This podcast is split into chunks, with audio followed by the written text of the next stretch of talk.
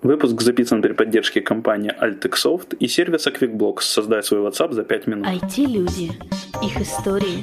Истории их достижений в подкасте «Откровенно про IT-карьеризм» с Михаилом Марченко и Ольгой Давыдовой.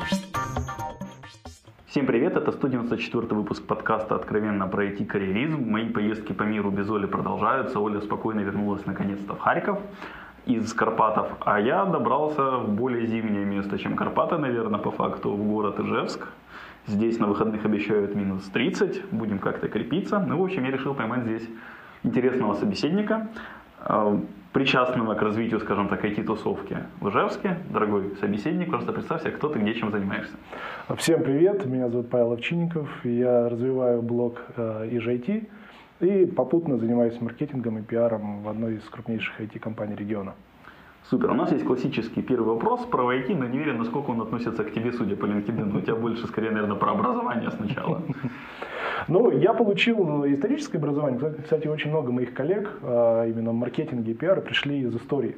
Вот, фактически я... Ну, история это хороший маркетинг, проверенный временем по факту. Ну, вообще, э, из всех гуманитарных наук, наверное, большим уважением среди технарей именно история пользуется. Там все-таки очень много да, фактов э, логики, больше. фактов, э, очень много математики в истории, особенно в последнее время появилось. И э, поэтому я думаю, что историков среди моих коллег найти вообще совершенно несложно, но тем более я даже по именам знаю некоторых, которые также э, вместо того, чтобы рассказывать о причинах э, Великой Отечественной войны, вот вместе со мной пишут э, медиапланы и развивают э, инфраструктуру и айтишную, и маркетинговую. Вот, понятно. Окей, а почему историю выбрал, в принципе? Сложно сказать э, простыми словами. В принципе, это такой, такой глобальный, наверное, experience, а, вообще сама история. А, не, не просто нагромождение там, фактов или каких-то там, может быть, событий, дат, э, личностей, как, может быть, многие могут подумать, не зная э, вот, ядра этой науки. А, я верю в причинно-следственную связь, я верю в, в то, что все все должно соединяться в какое-то вот течение э, развития поступательное или там наоборот рывковое, поэтому э, история вот она как раз вот соответствует моему мировоззрению полностью. Ну история как не знаю, как доктрина, как философия, как э, как может быть образ жизни даже или образ мышления. Поэтому да, история. Понятно, но вот если верить твоему LinkedIn, ты еще учась в ВУЗе, а может даже в школе, в школе, mm-hmm. по-моему, там не было написано, начал уже заниматься журналистикой. Газеты университетские, правильно я понимаю? Mm-hmm. То есть, а журналистика это тоже тогда призвание, как история образ жизни? Вообще, это, эта история, я будет много раз повторяться слово история, она как раз началась именно с журналистики, потому что я не предполагал, что учась на историка, я там, свою профессиональную деятельность реально с историей свяжу. А, и пошел я именно вот э, начиная с редакторской работы, с авторской работы, и пошел в маркетинг, потому что это наиболее близко было. Не-не, я лучше, как ты попал, в принципе, в журналистику? А в журналистику ну, там все было очень просто, нужны были ребята, которые бы обладали острым языком, умели складывать буквы в слова, слова в предложения. А в провинциальных вузах э, такие ребята достаточно быстро оказываются на виду, ну вот, и у меня вдруг внезапно стало получаться, и я начал ездить, и, э, и вместе с институтскими делегациями, и просто приглашали, начал в каких-то даже конкурсах побеждать. Я, в общем, понял, что, скорее всего, я буду продолжать этим заниматься. Вот. Э, и это действительно было интересно. Такой, такая э, особая форма рефлексии, которая мне нравилась, которая у меня получалась. То есть ты, грубо говоря, сказал журналистам добровольно-принудительно, да? А, все-таки скорее больше добровольно. Потому что выбор-то все-таки бывает, когда человек заканчивает вуз. Ну вот, если верить моим вопросам, то у меня есть вопрос журналистика – это призывание? А, призывание? Ну, в последнее время, пожалуй, да. Все, что происходит у нас в информационном поле, иначе никак не воспринять. Вообще, а, я не думаю, что а, журналистика это такая, не знаю, как печать на судьбе или там какое-то вот созвездие как-то вот дом Луны вошел в фазу Марса, сложилось так. Нет, журналистам в принципе наверное, может стать любой желающий. Другой вопрос, что не каждый может стать хорошим журналистом, и еще меньше может стать там, уважаемым или действительно успешным в этой отрасли, в этой сфере деятельности человеком. А, и что-то еще добавить? Да, пожалуй, и все. И все. Да. А сколько ты прожурналистил-то? Да я до сих пор этим занимаюсь. Ага. Да. Уж, пожалуй, если соединить все мои самые ранние опыты в этой области, то, пожалуй, лет 15 того, что точно этим занимаюсь. А чем ты гордишься из своей журналистики? Есть что-то такое, что вот ты вот, вспоминаешь mm. теплыми зимними вечерами, если здесь такие бывают в Ижевске? Теплые зимние вечера бывают э, периодически.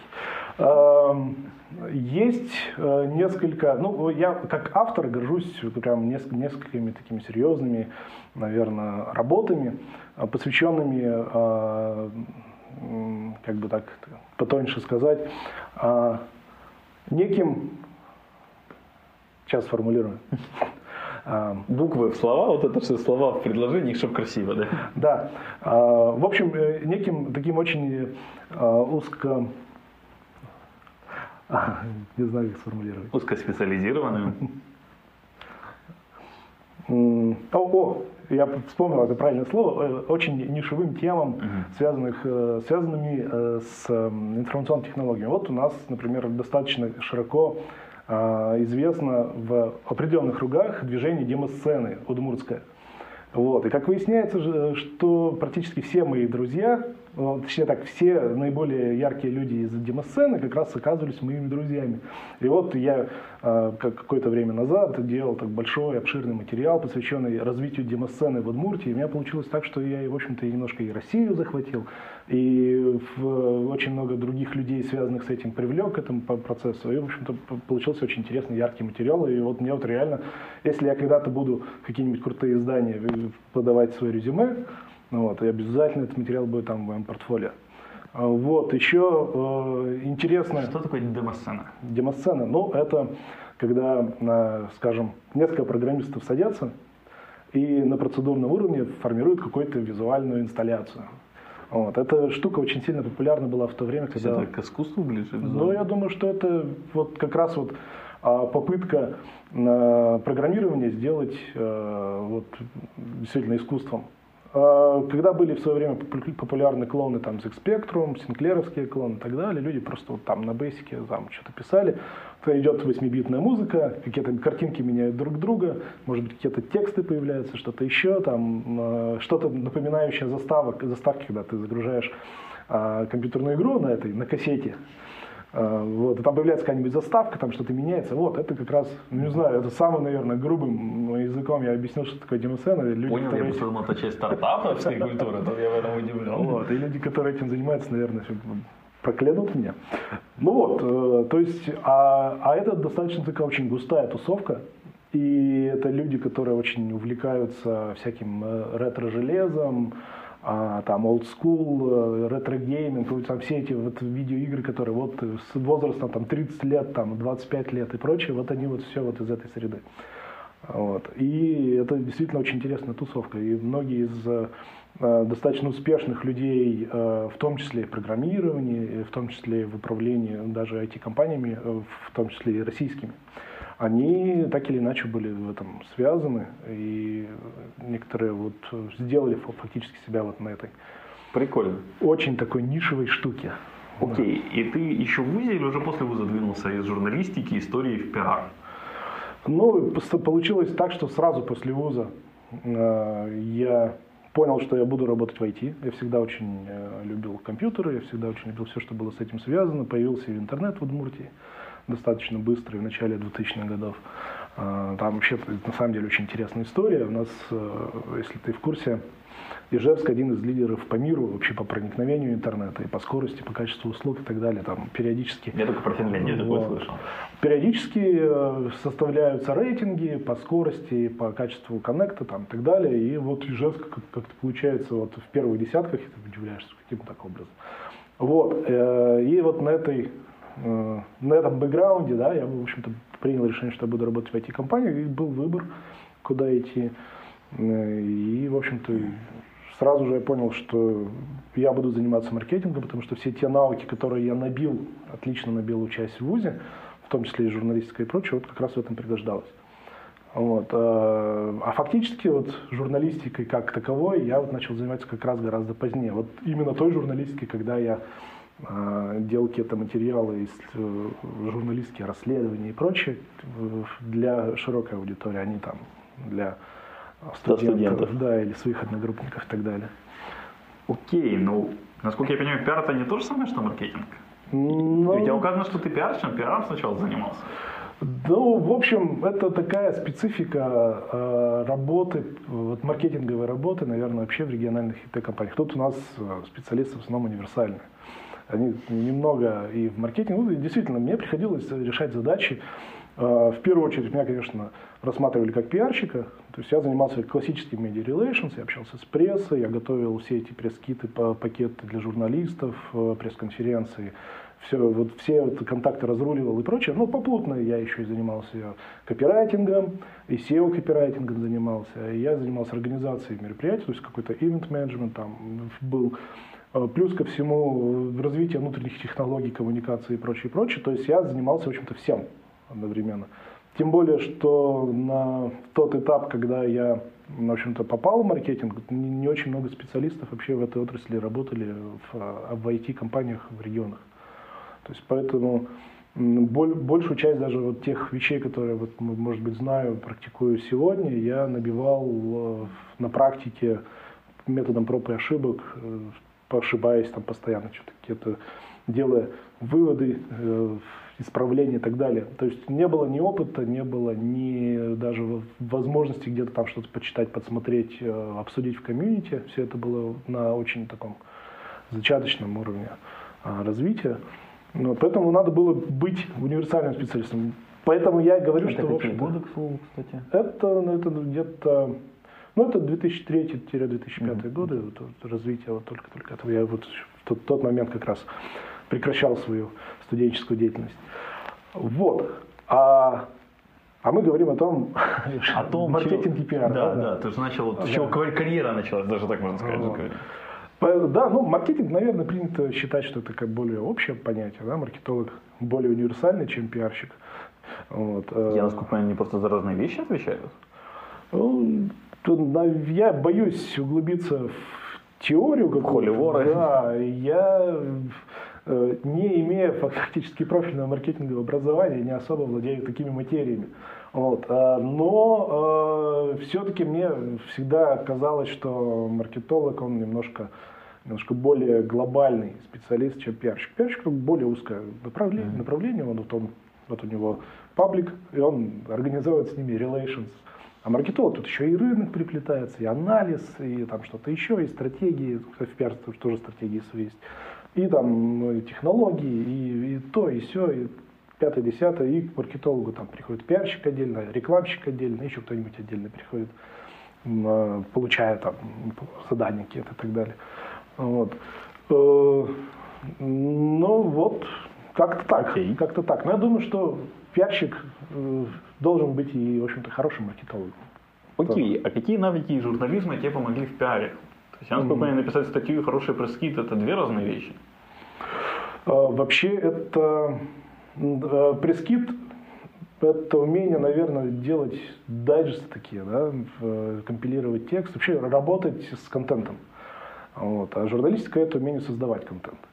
Э, поэтому можно, конечно, уметь одно и не уметь другое, но мне кажется, что одно без другого будет куда более сложно получаться, чем по отдельности, ну, чем вместе.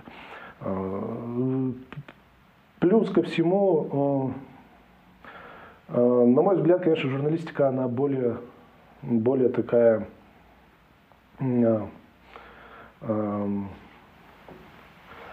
наверное, работа для, э, для социопатов, не знаю, на мой взгляд.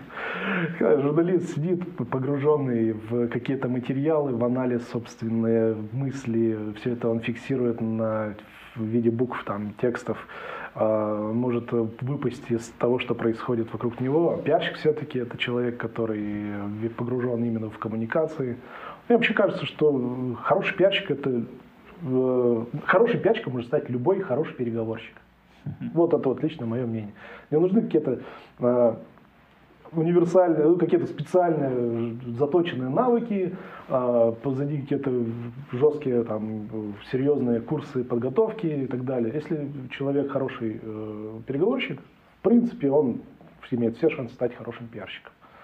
Вот. Научиться работать с контентом, э, как-то анализировать и прочее, это может, можно набить на этом руку в течение там, какого-то времени, практики и так далее. Вот.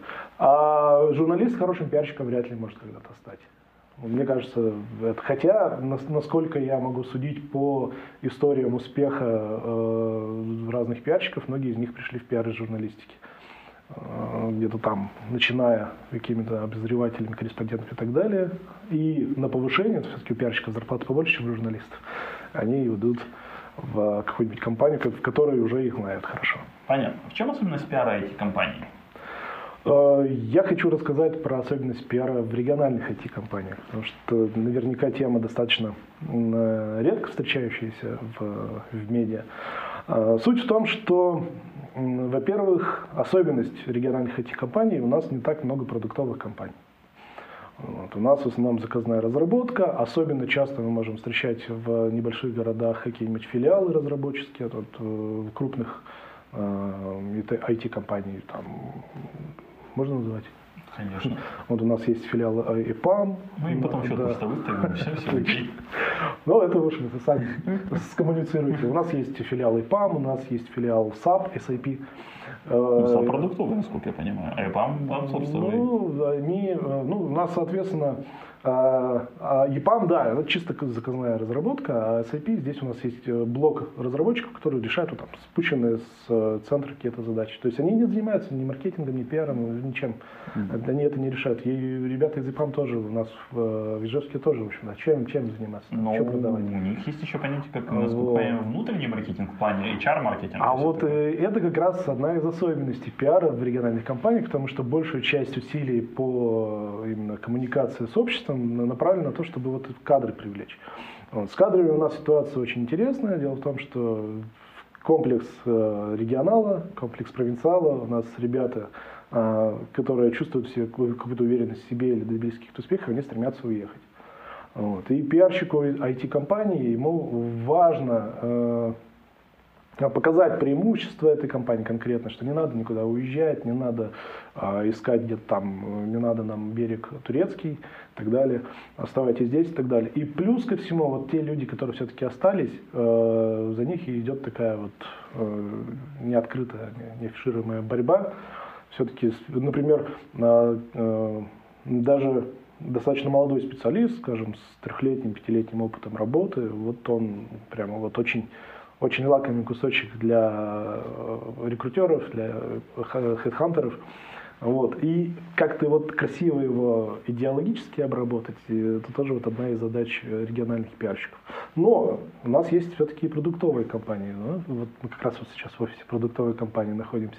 И тут пиарщику тоже, вот у него есть ряд специфических вещей. Во-первых, все э, заказчики находятся за пределами региона. То есть у нас практически нет внутренних э, заказчиков. Тем более мы занимаемся а, таким достаточно а, тяжеловесным продуктом, это корпоративная система управления, это все, все связанное с автоматизацией бизнес-процессов, движением документов электронных и так далее. А, соответственно, аудитория для такого продукта, она э, такая твердая.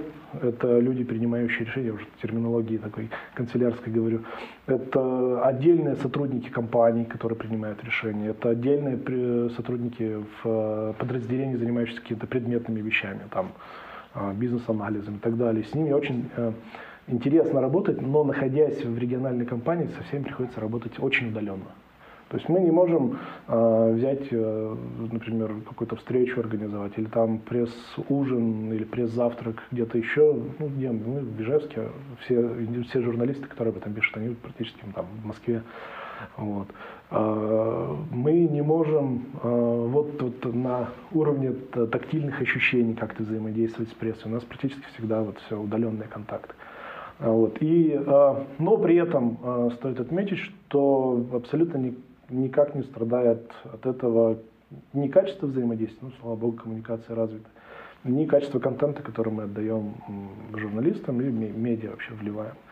Вот. Э, плюс ко всему, все-таки в регионах люди немножко попроще, честнее, э, более, более, наверное, открыты к общению. И, насколько я понимаю, журналисты, общаясь с региональными пиарщиками, это очень сильно замечают. Возможно, ценят. Вот. И вот вокруг этого как раз строится специфика пиар.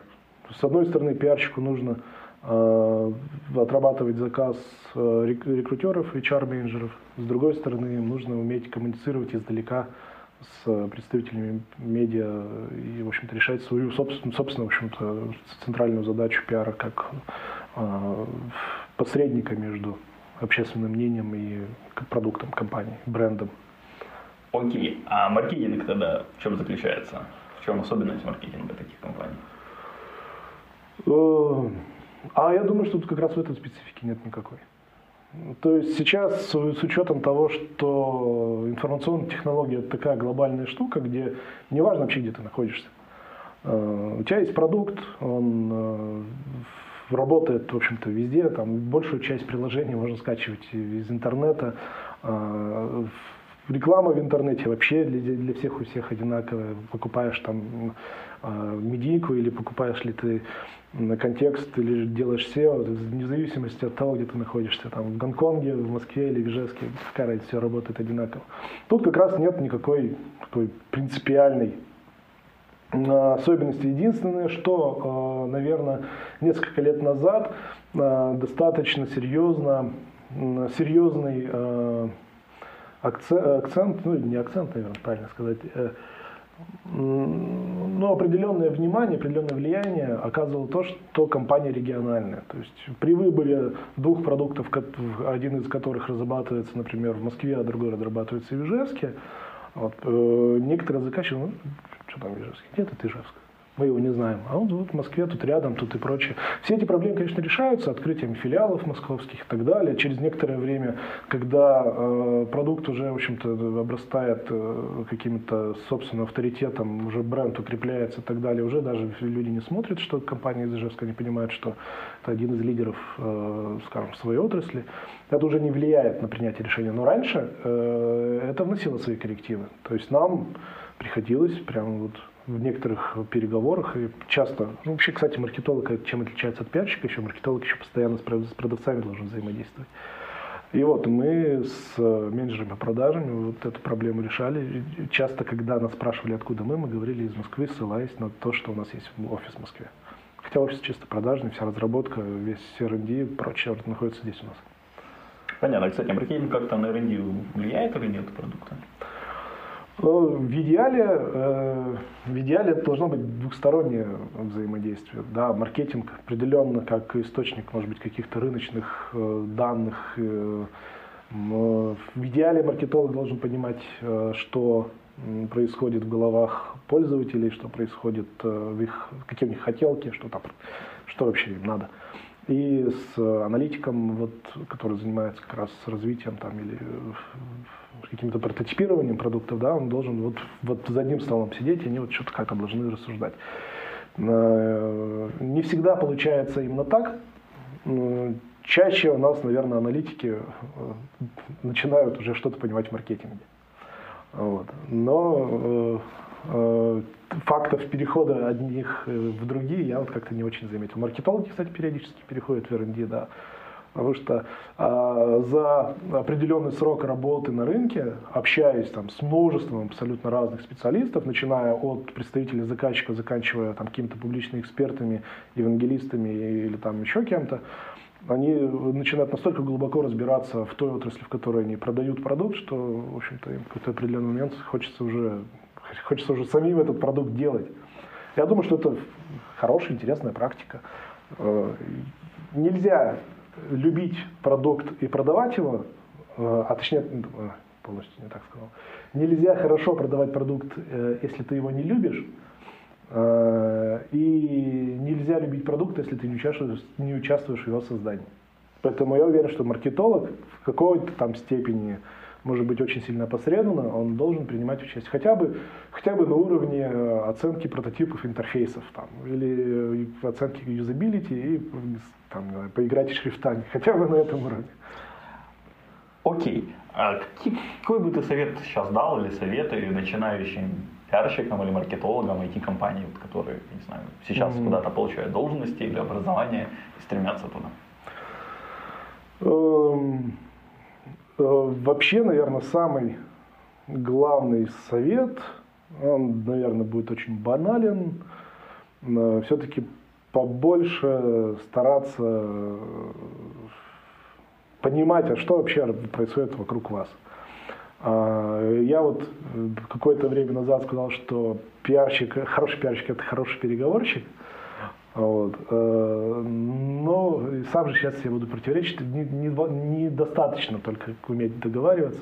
Все-таки нужно вообще понимать, а что, что представляют из себя люди, с которыми ты работаешь. А, что представляет из себя э, пресса, на которую ты выходишь, чем, чем они дышат, что происходит у них как-то в бэкграунде и так далее. Это очень много аналитики, это очень много наблюдений, это очень много а, взаимодействия, получения обратной связи и так далее. А, не надо слепо выполнять какие-то чек-листы, подготовленные старшими специалистами. Ну, проведи рассылку, вот тебе адрес, э, список адресов, вот тебе там шаблон письма, вот тебе там инструмент, с помощью которого ты эту рассылку делаешь. А, понятно, что на начальных этапах ничего серьезного обычно пиар-специалистам не доверяют, даже иногда пресс-релизы за них переписывают. Но э, в любом случае, берясь за эту работу, надо со всех сторон анализировать ее, понимать, глубоко копать и так далее. Тому подобное. Пытаться любить то, что делаешь. Что ты хорошо знаешь, ты чаще всего и, в общем, понимаешь, а значит, ты любишь. Окей, ты давай поговорим еще немножко просто про вашу IT-компанию конкретную, mm-hmm. да? Ты говорил, что у вас мало кадров, ну, в смысле, мало людей остается. А что вы делаете тогда с кадрами? Вы их как-то готовите отдельно или нет? А, скажем так, мало, а, небольшой выбор на рынке кадров. Вот, в компании-то у нас хороших, ярких людей-то полно. А, ну, правильно, маркетолог и не мог по-другому сказать. А, ну, в принципе, вот э, а, то, что у нас происходит э, в регионе с э, укреплением, наверное, такой, с оздоровлением рынка кадров, оно, в общем-то, во многом связано с тем, чем я занимался последние несколько лет. Я развивал наш скромный, маленький, теплый и ламповый блок EJT где вот как раз пытался консолидировать комьюнити за счет ну, создания действительно интересной, яркой тусовки. А, очень много в вообще общественной среде стереотипов, связанных с IT-специалистами, особенно с программистами. Ну, программист он представляет собой... Особенно с тем, что программист это не все, кто работает в IT. Да, далеко причем не все, кто работает в IT. А, и в том числе мне хотелось, чтобы и сами эти специалисты как можно чаще, интереснее, ярче говорили о себе и прочее, прочее. Вот, в общем-то, этим э, последние несколько лет и занимался. Э, это первое, то есть, чтобы у нас все было хорошо, чтобы у нас рынок кадров, кадров был здоровый, надо этот э, рынок кадров постоянно подпинывать, постоянно подпитывать интересными, яркими людьми и фактически, не знаю, поднимать самооценку этого рынка кадров. Ну, самооценка у нас обычно поднимается однобоко, когда один, э, скажем, программист серверной части понимает, что кроме него эту серверную часть Мишевский никто не запрограммирует, он говорит, дайте мне вот столько денег зарплаты. И все, а куда деваться работодателю? Ну, вот, э, когда-то я слышал забавную историю, когда финансовый стартап наняли хорошую команду, угу. ребята, они выбрали писать на Хаскере. Потом, когда стартап стал прибыльным и все было окей, они сказали, или нам поднимаете зарплату в 10 раз, или ищите другую команду на Haskell, их так много. Ну вот, у нас э, вот такая ситуация активно обсуждалась как раз э, пару, пару лет назад, потому что ну, вдруг внезапно рынок кадров оказался сильно нагрет, зарплаты вдруг внезапно подскочили, и, в общем-то, что для региональной Т-компании казалось не очень адекватно. Вот. Э, хотя вот я, насколько я могу судить о том, что происходит у нас на рынке, часто очень любят э, региональных э, разработчиков нанимать крупные компании там из столиц, где программисты там еще в разы вообще дороже, чем у нас. Вот, ну, то есть, кроме того, что э, просто понимать, сколько ты стоишь как специалист и сколько тебе готовы заплатить не только в, там, в Москве, в Питере, но и здесь, ну, вот, нужно еще э, показывать, э, так, не показывать, а вообще настраивать, я как человек, который всю жизнь вообще коммуникацией занимался, настраивать вот красивые, яркие, интересные коммуникации. Вот. Есть э, с кем делиться опытом, есть э, возможность э, выводить на какой-то определенный эмоциональный уровень общения. Э, многие из э, специалистов, которые у нас сегодня работают в Ижевске, они являются выпускниками наш, наших же региональных вузов. Это еще и какие-то там, э, такие, э, скажем, клановые войны. Клановые, клановые такие связи. Я не хочу говорить войны, клановые связи. И все это э, создает условия для того, чтобы э, ну, просто молодой э, человек, определяющий свою будущую жизнь, он оставался у нас. Вот. А причин, чтобы оставаться, у нас полно. В принципе, для того, чтобы реализовать себя как IT-специалиста в Ижевске, условия абсолютно все созданы, а любые абсолютно направления. Есть и веб-разработка, и мобильная, и какие-то там... Хаски. Да, и, про этих не знаю, кстати, не встречал. Я периодически... Так получается, что я, в общем-то, а, вижу практически все вакансии региональных компаний, потому что я, в общем-то, на своем блоге их выкладываю. Таких запросов не было. А сам программировать, кстати, умеешь? Очень э, на поверхностном уровне. Я как раз один из тех людей, которые практически всю свою сознательную профессиональную карьеру проработали в IT, и ни одну программу я не написал. Ну а было вообще желание? Вообще было, я несколько раз брался по-честному, как это бывает, вот с завтрашнего дня начинаю изучать Basic, а потом там C-Sharp, что-нибудь еще, у меня, я, у меня куча друзей-программистов, я им пишу, ребят, дайте что-нибудь почитать, я конечно, вот эта книжка клевая, тут для чайника, тут все понятно, тут даже примеры кода просто перепечатываешь, там, сводишь, компилируешь, смотришь, что получается, я, у меня голубая мечта какую-нибудь простенькую игрушку написать, потом на какие-нибудь сложненькие перейти. Закидывал себя вот этими стопками книг. Вот они у меня лежали на столе, день лежали, два лежали, три лежали, потом я их раздавал обратно. Вот. Э, ну, я думаю, что ничего в этом, конечно, страшного нет. Э, саму, наверное, механику программирования в целом понимаю, но сейчас, слава богу, э, полно всяких разных инструментов для того, чтобы реализовывать свою нереализованную мечту программирования, это есть и всякие там уже готовые инструментарии. Вот, например, а, в последнее время жутко увлекаются все Lego Mindstorms, где у тебя вот экран, вот у тебя части робота, пожалуйста, соединяй, кубиками накидывай там какую-то программу, пожалуйста, все. Э, я думаю, что вот я как-нибудь с этого начну и более серьезно что-нибудь перейду. Окей. Что, задам любимый вопрос. Что дальше? А дальше, дальше реализовывать амбиции, дальше делать что-то, какие-нибудь крупные, яркие, интересные вещи, что-то, чтобы осталось после тебя. А, очень хочется, очень хочется попробовать какие-нибудь э, смелые, э, может быть, даже дерзкие проекты. Э, в чем прелесть Э, наверное, работы в региональных, э, э, в региональном IT, то, что тут, в общем-то, публика не очень избалована какими-то мощными, яркими событиями. Вот мы прошлой осенью, ну, уже прошлой осенью провели рок-фестиваль между IT-компаниями. Такого, в общем-то, никто не видел, не ожидал и не слышал. Это прошло настолько ярко и интересно что уже думаешь, а, а что бы такое сделать, кроме рок-фестиваля в следующий раз? И вот хочется вот что-то такое напридумывать, все это реализовать, все это сделать, э, вписать какими-то там очень крупными буквами в историю и отрасли, и в историю и города, в котором я живу, и чтобы, когда говорили про город Ижевск, в том числе и говорили, что вот это один из центров информационных технологий в Поволжье, что вот туда можно приехать там и как-то реализоваться и так далее. Окей. Посоветуй две книги нашим слушателям. Э, я на самом деле не очень люблю деловую литературу. Можно совершенно любую. Вот. Поэтому я, я такое вот введение. Э, мне нравится билетристика, мне нравится проза такая игровая, э, юмористическая. Поэтому для, если говорить для пиарщиков, то я вот специально даже себе здесь выписал.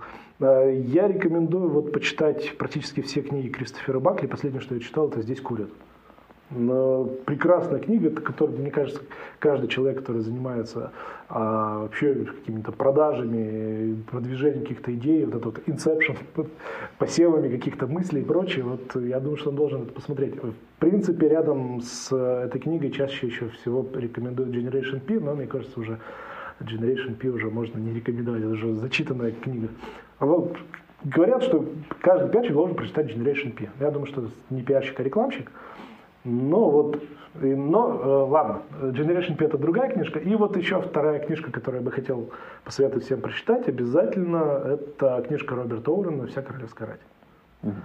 Вот. Все, что там касается э, политики, интриг, как это все выстраивается в условиях, кстати, начала прошлого века, все это вот э, очень много материала для именно собственного анализа, для осмысления. Э, это не инструкция по применению, конечно же, все это не проецируется на современную жизнь. Это у Макиавелли в «Государь», да? Да, да, да, да, да. Вот. Но это вот штука, которая позволяет думать. Вообще, я как историк рекомендую читать побольше истории. Вот, э, очень в свое время увлекался медиевистикой. Э, можно читать все книги Жака Легофа, известного очень крупного медиевиста, к сожалению, скачался. Медиевист? А, специалист по средневекам. Да. А, особенно у него отличные труды по а, судьбе интеллектуалов в средние века, как они боролись с обществом, как общество их не воспринимало, как их воспринимало и так далее. Очень много можно подумать, очень приятно провести время. Вообще, читайте книжки по истории. Вот. Понятно. И напоследок, пожалуйста, что-то хорошее нашим слушателям. Я желаю, э, желаю слушателям дерзости. Вот сейчас самое то время, когда стоит быть дерзким. Сейчас э, все притихли, все ждут каких-то не знаю, поступлений позитивных или наоборот ждут, когда станет совсем плохо. И вот сейчас нужно э, проявлять наибольшую, наибольшую дерзость. Это прям отличное время для этого. Потому что дерзость – это, причем, заметьте, не наглость, а именно дерзость, а, это вот так, такая ниточка, которая может э, вывести и стартап, и идею, и что-то еще на заметные позиции вот как раз в эпоху кризиса. Понятно. Большое спасибо, Паш, что нашел время ответить на мои вопросы. Большое спасибо слушателям, что слушали нас. Все вопросы и пожелания мне на почту шами 13 собака Всем спасибо, всем пока. До свидания. Откровенно про IT-карьеризм с Михаилом Марченко и Ольгой Давыдовой.